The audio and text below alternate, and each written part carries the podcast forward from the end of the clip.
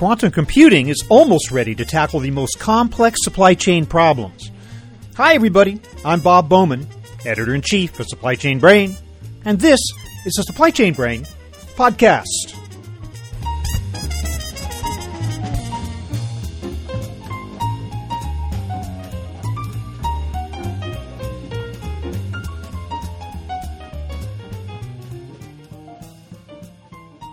We hear a lot about quantum computing these days, but it's not always clear what the term means and how it can be applied to practical questions in supply chain management.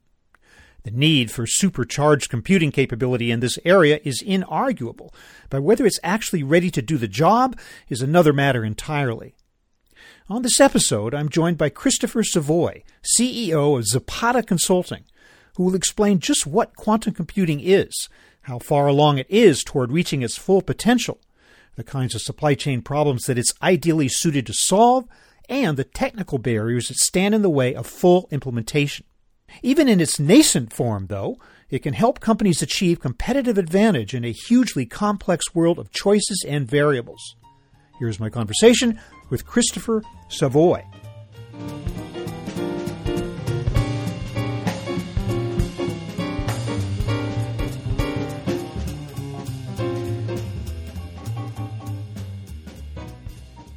Christopher Savoy, welcome to the show. Thank you for having me, Bob. We're going to be talking about optimizing supply chain and logistics with quantum computing. But before we get into that discussion specifically, I would appreciate your helping to understand just how is quantum computing different from traditional computing?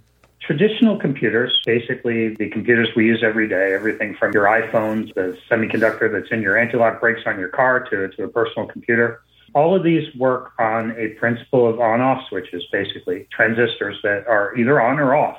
And this is what gives us digital, this binary, if we call it that, representation of zeros and ones. And everyone's kind of heard, I think, zero one, zero one being the language of computers because that's what it is. It's basically on off switches. And we've figured out, computer scientists have figured out how to use operations on zeros and ones, on and off switches, a big set of on and off switches to figure out some pretty complex stuff. So everything from how to display a photo on your iPhone to how we might talk over the internet is done with these zeros and ones on modern traditional computers. But basically, it's these are on-off switches. The thing with quantum computers is for the first time, we're able to use a different kind of physics, a different kind of computation that's different from anything that we've done with computers or for slide rules for that matter, or abacuses since the beginning of human civilization we're for the first time able to use quantum physics to be able to do computation in a very unique way. And what does that mean? It means that we're able to take, instead of having an on switch that's either one or zero, so a, bit is what we call that, we can now have a quantum bit or a qubit that allows us to have both one and zero in kind of a limbo. It's neither one nor zero or both, if you want to call it that technically neither of those. It's a probability that it's either on or off. When things get small, you can do that. When things get really, really tiny, things start to behave in a way that's not there or here or there. Maybe you've heard of the Schrodinger's cat example, where is the cat dead or alive? You don't know until you look at it. Well, that's what this is. So for the first, we knew about this stuff since the 1920s with famous physicists like Einstein and Schrodinger and these other people. About the 1990s, we're able to show that we could actually use this principle to do something unique in computation, which is put things in this superposition is what we call it when it's kind of in limbo between a one and a zero. Well, what does that do for us? Well, we use that along with another property when things get small, they get really, really strange. So usually a bit is kind of like a coin flip, right? It's either heads or tails, right? Coins are independent. If you flip one coin, it doesn't influence the other coin, how it's going to be heads or tails, right? When you flip them random, two coins randomly. But when things get small, they get really weird. So we can get these two things to do this thing called entanglement where they become linked to each other.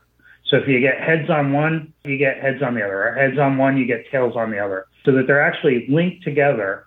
And so what these features do for you combined is that you have something that's in limbo that's entangled with something else that's in limbo, that's entangled with something else that's in limbo. And then when you observe one of them, you basically observe them all. They all mm-hmm. have to flip into what they are heads or tails, zero or one, just like a classical computer. At that point, it becomes an answer, right? Like you would get in a classical computer.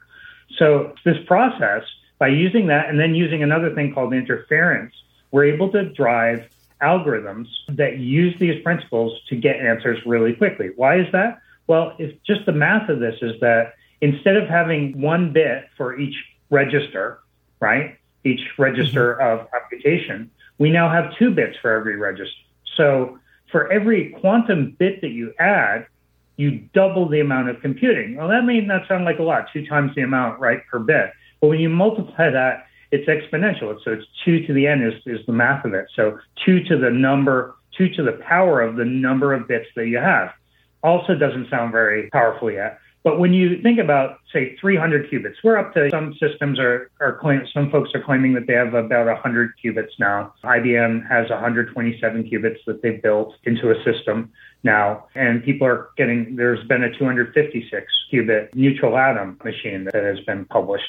So when you get up to that number, it's two to that, whatever that number is, 100 bits, 200 bits. Doesn't sound like a lot, but when you put that number in the exponent, what it does is, well, two to the 300 to give you an idea. Two to the 300 doesn't sound like a big number, two times two times two times two. But if you do that 300 times, that number, two to the 300, is a larger number than all of the hydrogen atoms in the visible universe. Wow. All right. Okay. I'll just pause for a moment there to give you an idea of the power that that computation does. So, mm-hmm. by using this weird kind of physics, we're able to do some pretty powerful computation that hasn't been able to be accomplished before. Okay, so you just described some IBM computers. I guess the question is to what extent are quantum computers, such as you just described to me, in actual use today, as opposed to just being a concept that scientists are working toward creating? Yeah, this is not conceptual, nor has it been for some time now. We've had qubits that have done this kind of stuff in labs initially, but since about the year 2014, 2015, around that time frame, these things have moved into from laboratories in physics departments or in government labs into commercial organizations such as IBM, such as Google, such as some startups like Rigetti or IonQ. And now these qubit technologies are being commercialized. And so mm-hmm. these are real systems that you can actually play with. If you, you want, you can go to the IBM QX experience and actually play with an actual quantum computer over the cloud yourself. And there's a little tutorial there on how to actually run a small quantum program on a small quantum computer consisting of five of these qubits. Now, that's not a very large register. It's not a very large computer, but it's actually working and you can play with it. That one is more of a quote unquote toy size, but there are ones that are getting larger and larger now. So, what we get is massive increases in computing power and speed, clearly. So, I'd like to know then how do we apply this to the supply chain? There are several areas here where I think you believe that it can be of value. Tell me what they are. Tell me what some of them are where you think this really comes into play as a powerful tool for supply chain management. In supply chain management, we have a lot of complex computational problems, actually. They're quite complex. On first glance, it may not seem like a big deal, for example, in what order you might want to fill up 700,000 vending machines full of drinks, which is an actual example that we had from one of our customers. It sounds not so complex, but 700,000 machines, in what order do you fill them, turns out to be a very complex mathematical problem when you start doing this. There's the problem of the traveling salesperson that is often referenced here, where you go from point A to point B to point C and then back to point A. So, in which order do you do that? It turns out to be a really hard problem. Like, do you go from A to B to C or from C to B to A? And which route with the least fuel and the least distance do you take in doing that? And three nodes is not a big deal, but that quickly explodes to the point where you have 16 of those nodes and you're up to 85 billion possible choices if you just have two variables like well, speed, yeah. distance, and fuel. So, and that's a, and, that, and classical computing just can't do the job when it comes to that level of complexity. Is that? in your? It, it, could do it, but it would take a thousand years to get the job done. Oh, so okay, a little bit, a little bit late. so, so when you have to figure out your driving route schedules day by day, or you're a complex logistics business like FedEx or DHL or UPS or anyone who has a complex demand or supply chain, you don't have a thousand years to figure out the best route. And this is the problem. So what we do today is basically we split up the problem by city and then by district and then try to make the problem smaller and smaller. And in a lot of cases, we're leaving it to humans to make these kinds of decisions. And we leave mm-hmm. it to the driver to make a lot of these decisions in, in a lot of these cases. Okay, so that's route optimization. That's one important use for potential use for quantum computing. What about also the optimization of machine learning for preventive maintenance? Tell me about that.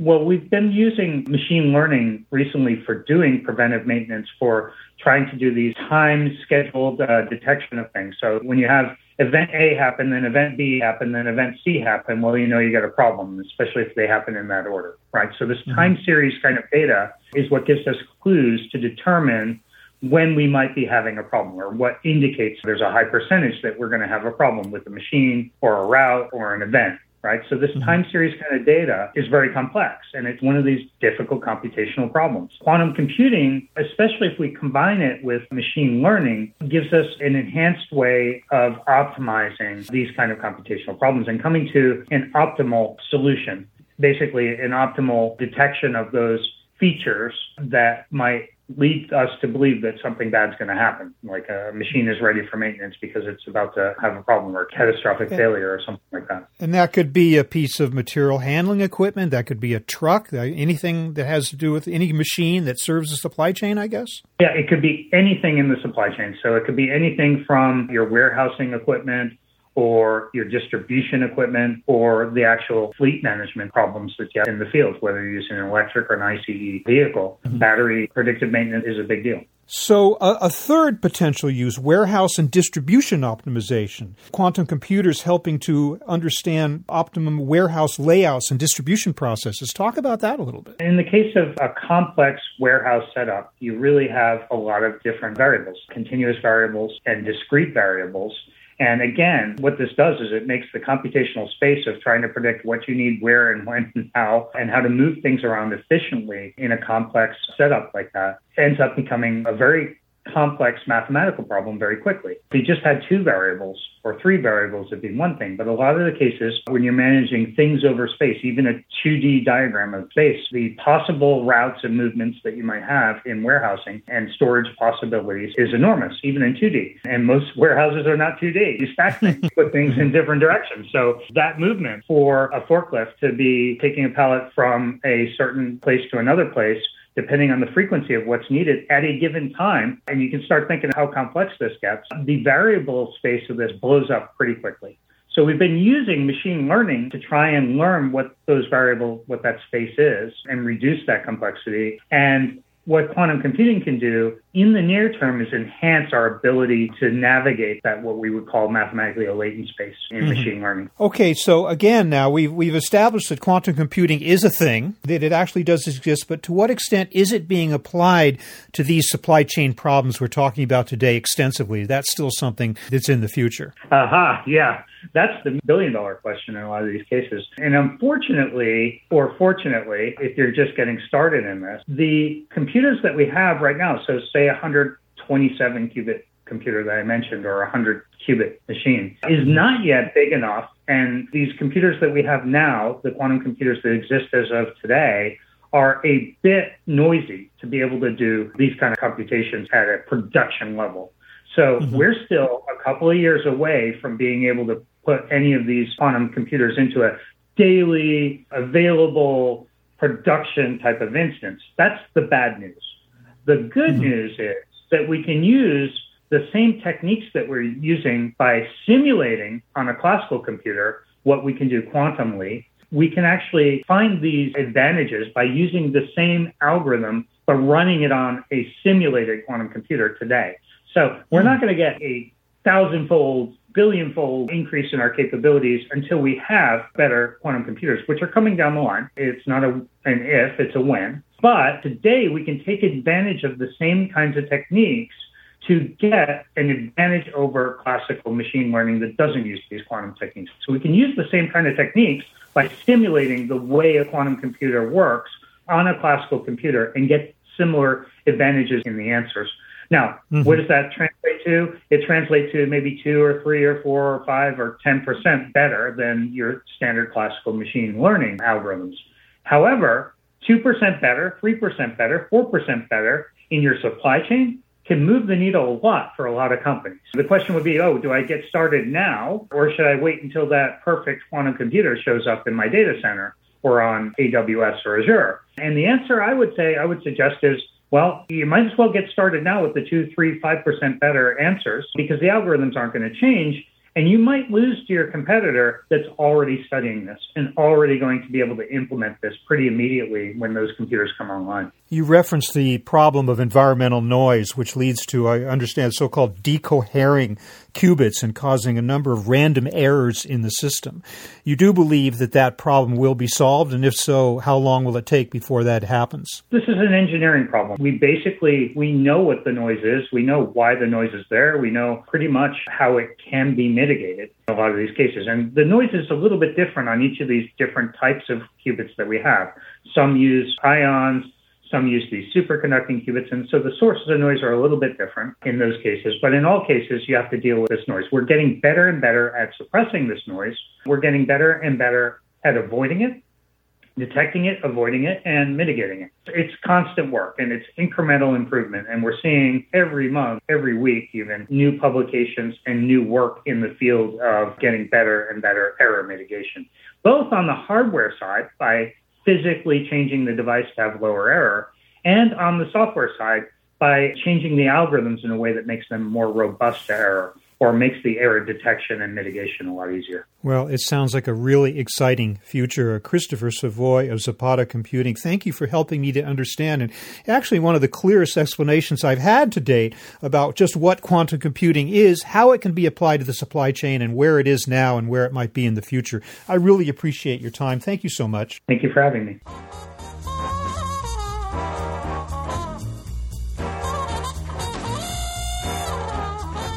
That was my conversation with Christopher Savoy of Zapata Computing, talking about the role of quantum computing in optimizing supply chain and logistics. We're online at www.supplychainbrain.com, where we post a new episode of this podcast for streaming or downloading every Friday. You can also read my Think Tank blog, watch thousands of videos, and access all of our other content, including the digital edition of our magazine. Look for us on Facebook and LinkedIn, follow us on Twitter at SCBrain, and also watch videos on our YouTube channel. You can also download or subscribe to the podcast on Apple Podcasts. Got any comments or suggestions on this or any episode? Email me at rbowman at supplychainbrain.com. Stay well and see you next time.